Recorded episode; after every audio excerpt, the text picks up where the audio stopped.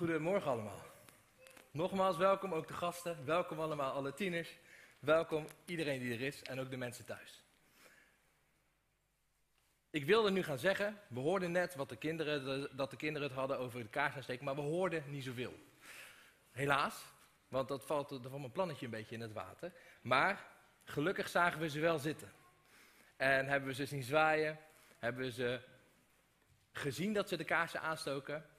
Ze waren erbij en we, we mochten ze zien zitten. Nou, dat is nou toevallig net waar de preek over gaat.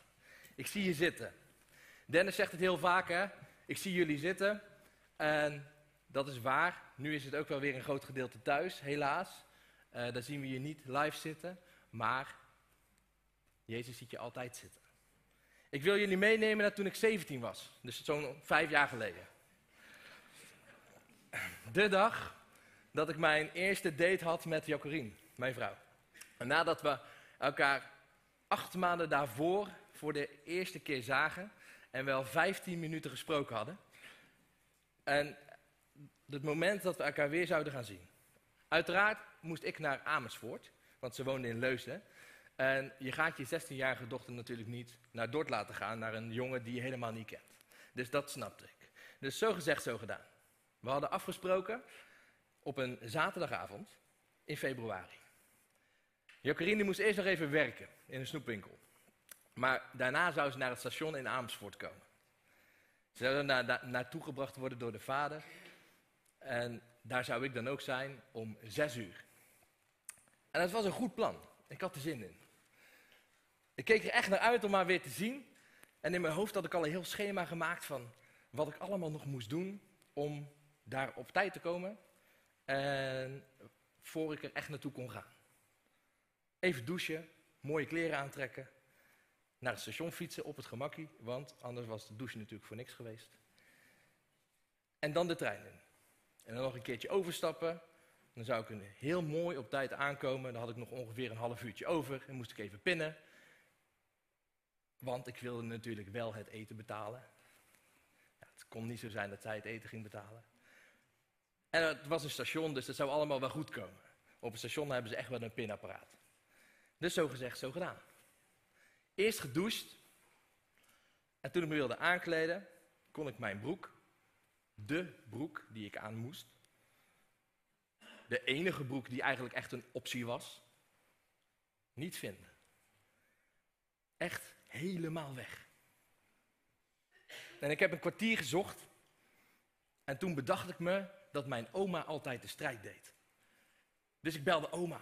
Ik zei, oma, waar heb je mijn broek gelaten? Haar antwoord? Oh ja, die heb ik meegenomen samen met nog wat andere strijd die ik nog niet af had. Ik denk, nee, ik had die broek echt nodig. Nu. Dus ik zeg, oma, leg alsjeblieft nu die broek klaar, ik kom er nu aan. En mijn planning was behoorlijk strak. Ik zou zo'n half uurtje dus, 20 minuutjes, voor zes uur aankomen op Amersfoort. Dus een trein later nemen was echt geen optie. En ik fietste als een gek van de ene kant van, van Dordrecht naar de andere kant van Dordrecht. In het huis waar ik toevallig nu ook woon. En ik kwam daar behoorlijk bezweet aan. Snel de goede broek aangetrokken.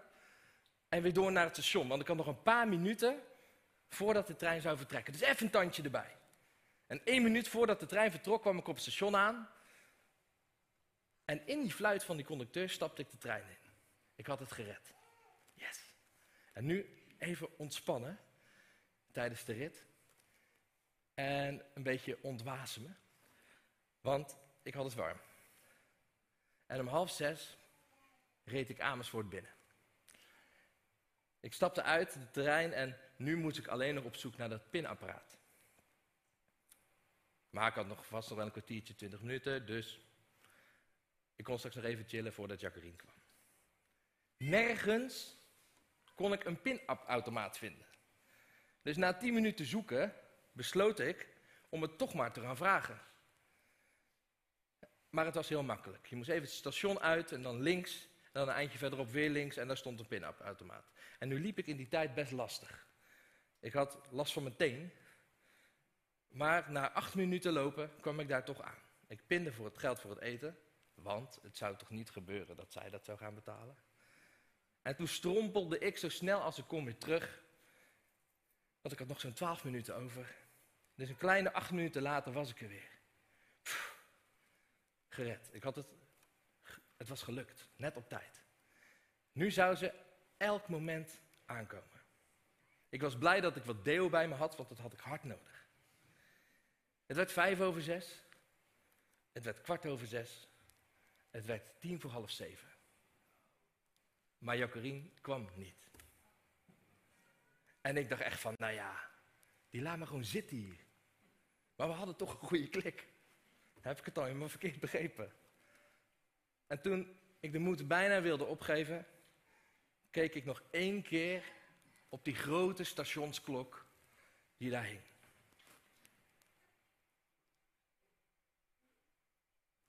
Ik was gewoon een uur te vroeg. Ik had gewoon voor niks gestrest, voor niks gereest, voor niks gestrompeld als een malle.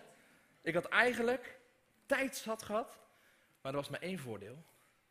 Nu had ik nog net iets minder dan een uur de tijd voordat de date zou beginnen. Ik keek er naar uit. Ik verlangde er zelfs naar om met dit leuke meisje een gezellige avond te hebben. Eh, ik zou haar echt leren kennen. En nu was het wachten op Jacqueline. Vandaag wil ik het met jullie hebben over een kleine man. Die ook echt verlangde om iemand te zien. Niet per se een jonge man, maar wel een kleine man. Laten we lezen uit Lucas 19, vers 1 tot 10. Jezus ging naar Jericho, Jericho in en trok door de stad. Er was daar een man die Zacchaeus heette. Deze Zacchaeus was hoofdtollenaar en hij was erg rijk. Hij wilde Jezus zien om te weten te komen wat voor iemand het was. Maar het lukte hem niet vanwege de menigte, want hij was klein van stuk. Daarom liep hij snel vooruit en klom in een vijgenboom om Jezus te kunnen zien wanneer hij voorbij kwam. Toen Jezus daar langskwam, keek hij naar boven en zei: Zacchaeus, kom vlug naar beneden, want vandaag moet ik in uw huis verblijven. Zacchaeus kwam meteen naar beneden en ontving Jezus vol vreugde bij zich thuis.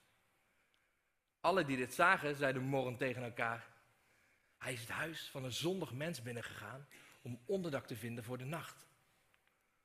Maar Zacchaeus was gaan staan en zei tegen de Heer: Luister, Heer, de helft van mijn bezittingen zal ik aan de armen geven. En als ik iemand iets heb afgeperst, zal ik het viervoudig vergoeden. Jezus antwoordde: Vandaag is dit huis redding ten deel gevallen. Want ook deze man is een zoon van Abraham. De mensenzoon is gekomen om te zoeken en te redden wat verloren was. Tot zover. Wie kent dit verhaal? Ja, dat dacht ik al. Een heleboel handen gaan de lucht in. Thuis waarschijnlijk ook. Een heleboel mensen hebben het wel eens een keertje gehoord. Het is ook echt wel best wel een bekend verhaal uit de Bijbel. Echt zo'n zondagschoolverhaal. Volgens mij heb ik dat nog voorbij zien komen toen ik op de zondagschool zat. Met zo'n veldbord met van die plakketjes erop en zo. En ja, best wel bekend dus.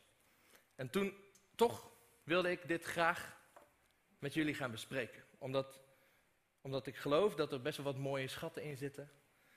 In dit verhaal, in deze gebeurtenis, waar je zomaar overheen kan lezen. Jezus is onderweg van Jeruzalem naar Jericho. Overigens niet de Jericho die je misschien wel kent vanuit het Oude Testament, maar een nieuwe Jericho, die zo'n twee kilometer daar vandaan gebouwd is. Een stad die zich ook bevond op een handelsroute van Jeruzalem naar de steden aan de andere kant van de Jordaan. En dan wordt al snel Zacchaeus geïntroduceerd. Een hoofdtollenaar. Dat was zeg maar een hooggeplaatste pief bij de Belastingdienst. En dan, dat was niet zomaar een baantje, dan ook nog de Belastingdienst van de Romeinen, de bezetters. Daar werkte hij voor. En omdat het op een handelsroute lag, een doorgaande route, kon er behoorlijk wat geld verdiend worden. Het was een lucratief baantje, zeg maar. Hij had het slim bekeken en hij was ook erg rijk. Hij wilde Jezus zien. Maar niet per se om hem gezien te hebben, maar om te weten te komen wat voor iemand het was. Hij wilde hem leren kennen. Maar dat lukte niet, want hij was veel te klein. Zeker in een grote groep mensen keek hij alleen maar tegen ruggen aan. Nou, zo zag hij natuurlijk nooit iets. Misschien herken je dat er wel ergens van. Dat je, dat je iets wilt zien, maar dat de mensen voor je gewoon groter zijn. Of dat er zoveel mensen zijn dat het gewoon niet te doen is. Ik weet nog dat ik, helaas alweer een paar jaar geleden, op de Koolsingel was tijdens de kampioenshuldiging van Feyenoord. Maar het was zo ontzettend druk dat alles dat hoger was dan een mens vol zat met mensen. Zelfs de lantaarnpalen, de bushokjes, alles. Zodat ze een betere kijk hadden op het hele gebeuren wat het ze te wachten stond. En dat had Zacchaeus ook. Hij kwam erachter dat hij op deze manier nooit iets zou kunnen gaan zien. Maar hij legde zich niet bij die situatie neer. Hij rende voor de groep uit. En daar zag hij een vijgenboom en daar klom hij in. Hier had hij goed zicht. En zijn verlangen om Jezus te zien was zo groot dat het hem helemaal niets meer uitmaakte. Hij maakte zich niet meer druk om zijn waardigheid of wat de mensen van hem zouden denken. Hij klom in die boom en hij zat lekker veilig boven in die boom. Goed weggekropen achter bladeren, waardoor hij zich bijna onzichtbaar kon maken. Nu was het wachten totdat Jezus voorbij kwam.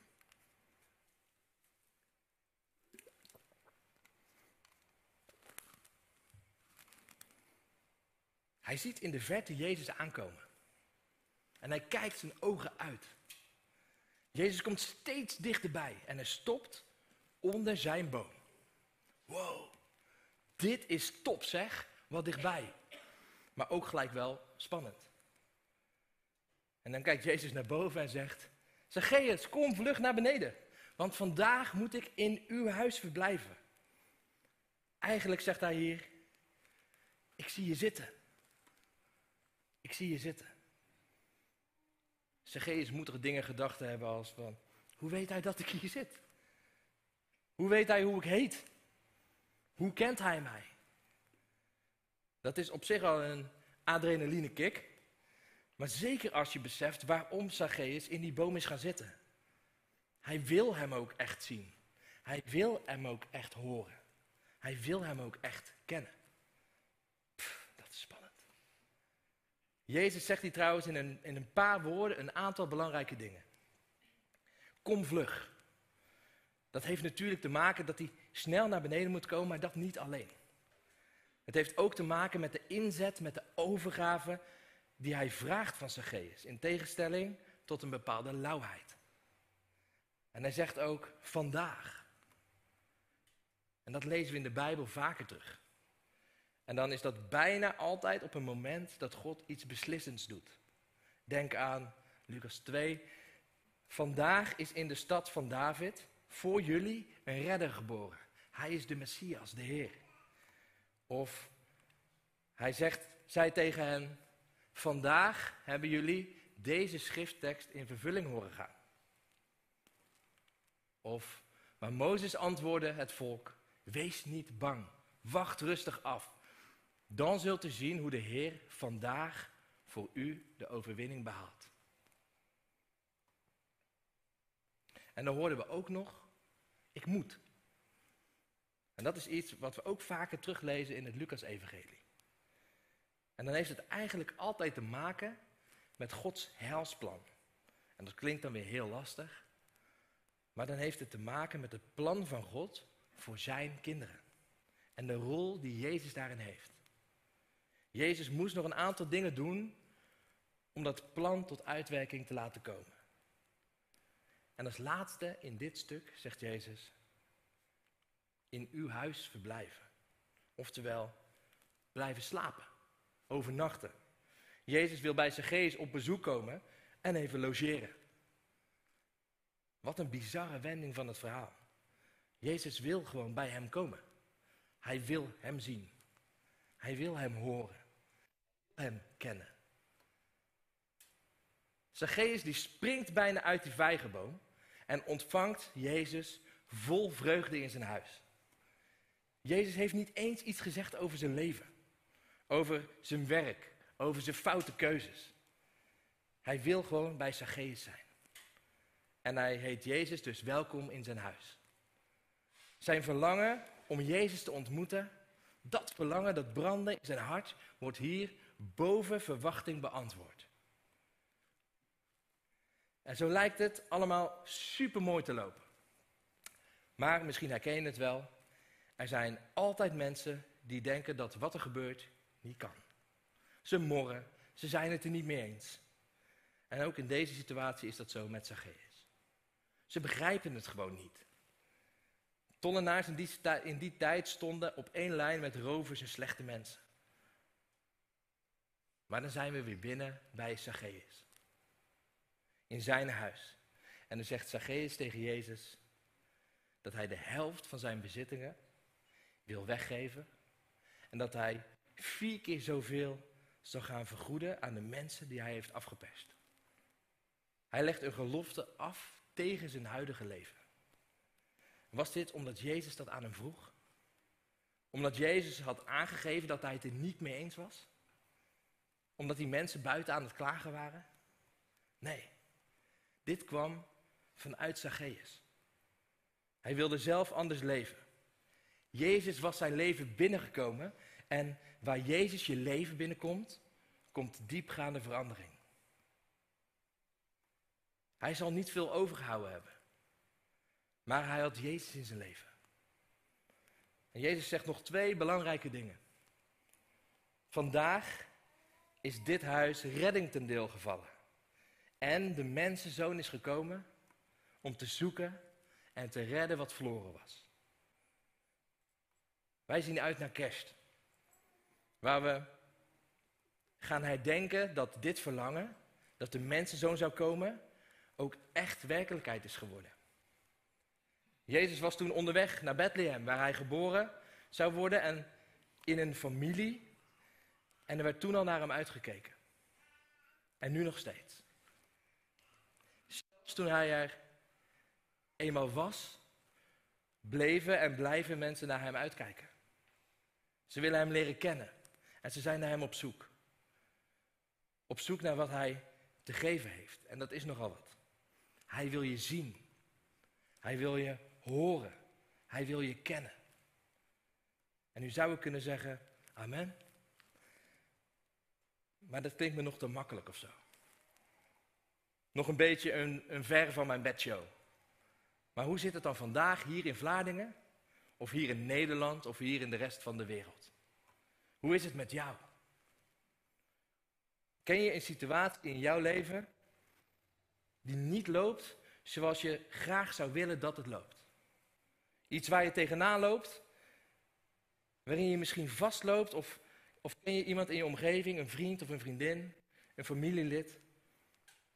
De vraag is, leg je je bij die situatie neer? Of doe je zoals Zacchaeus? Als ik me bij de situatie had neergelegd, op het station, dat ik eigenlijk de trein terug wilde pakken, toen ik die eerste date had met Jacqueline, dan had ik haar waarschijnlijk niet meer ontmoet. En dan waren we nu geen 17,5 jaar getrouwd. Als Zacchaeus zich bij de situatie had neergelegd, toen hij Jezus wilde zien en hij was blijven staan, dan zag hij vooral ruggen. En mensen die zeiden, hey Tonnena, je kan mijn rug op. Maar hij legde zich niet bij de situatie neer. Hij rende zelfs voor de groep uit, op zoek naar een plek waar hij hoger kon klimmen dan de ruggen waar hij figuurlijk op mocht klimmen. Een plek waar vandaan hij zicht had op Jezus. Een plek waarvan hij nog niet kon vermoeden dat dat de sleutel was om Jezus echt beter te leren kennen. Jezus zei, Zacchaeus, ik zie je zitten. En Jezus zegt vandaag ook tegen jou. Lisa, ik zie je zitten. Jefta, ik zie je zitten. Annelies, ik zie je zitten. Mirjam, ik zie je zitten. Vul je eigen naam erin. Ik zie je zitten. ik zie je zitten. Jezus is al op zoek naar jou. Verlang je naar Hem? Verlang je ernaar om gezien te worden? Verlang je ernaar om gehoord te worden? Verlang je ernaar om gekend te worden? Ik, Jorg, zie jullie hier zitten. Maar ik zei het in het begin al, niet de mensen thuis. Dat zou heel wonderlijk zijn. Maar Jezus ziet je zeker zitten, hier in de zaal, maar ook thuis. En ook als je het later kijkt, Jezus ziet jou zitten. Misschien heb je wel onzekerheden, angsten, twijfels, dingen die je opgesloten houdt in je hart, die je zo graag naar het licht zou willen brengen. In welke boom zit jij? Waar heb jij je verstopt? Waar vandaan probeer jij een glimp op te vangen van Jezus? Jezus stopt vandaag onder jouw boom. Hij kijkt omhoog, roept je naam en zegt: Vandaag moet ik in jouw huis zijn. Vandaag wil ik in jouw hart plaatsnemen. Vandaag ben ik jouw gast. Vandaag is hij jouw eregast. Verwelkom je hem net zoals Zacchaeus hem verwelkomde? Waar Jezus binnenkomt, komt diepgaande verandering. Jezus ziet je, Jezus hoort je en Jezus kent je. Hij houdt van jou, want je bent waardevol. Hoe je ook bent, waar je ook zit in je hoofd en in je leven. Je bent een zoon, je bent een dochter van de Allerhoogste God. De Allerhoogste Heer die vandaag zegt, ik zie je zitten. Kom. Amen.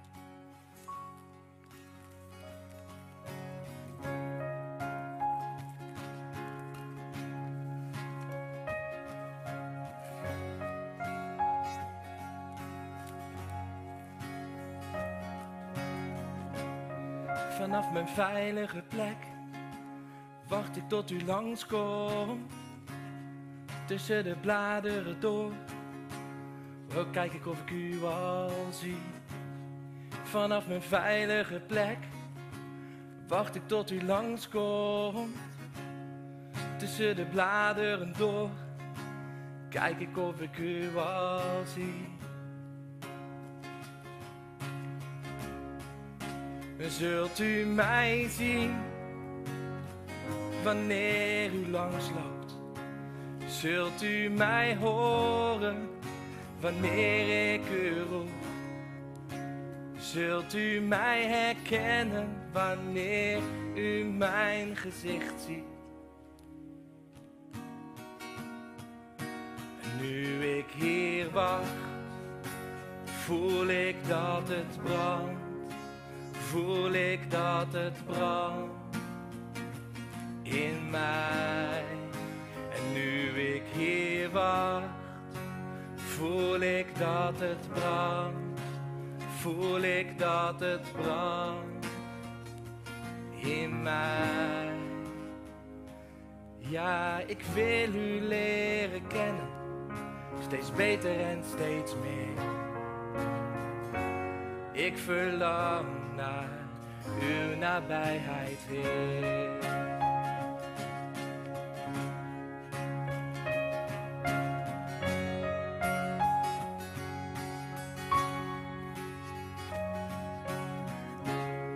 Vanaf mijn veilige plek zie ik dat u dichterbij komt. Tussen de bladeren door hoop ik dat u mij al ziet vanaf mijn veilige plek zie ik dat u dichterbij komt. Tussen de bladeren door hoop ik dat u mij al ziet. U zult mij zien wanneer u langsloopt. U zult mij horen wanneer ik u roep. U zult mij herkennen wanneer mijn gezicht ziet. En nu ik hier wacht, voel ik dat het brandt, voel ik dat het brandt in mij. En nu ik hier voel ik dat het brandt, voel ik dat het brandt.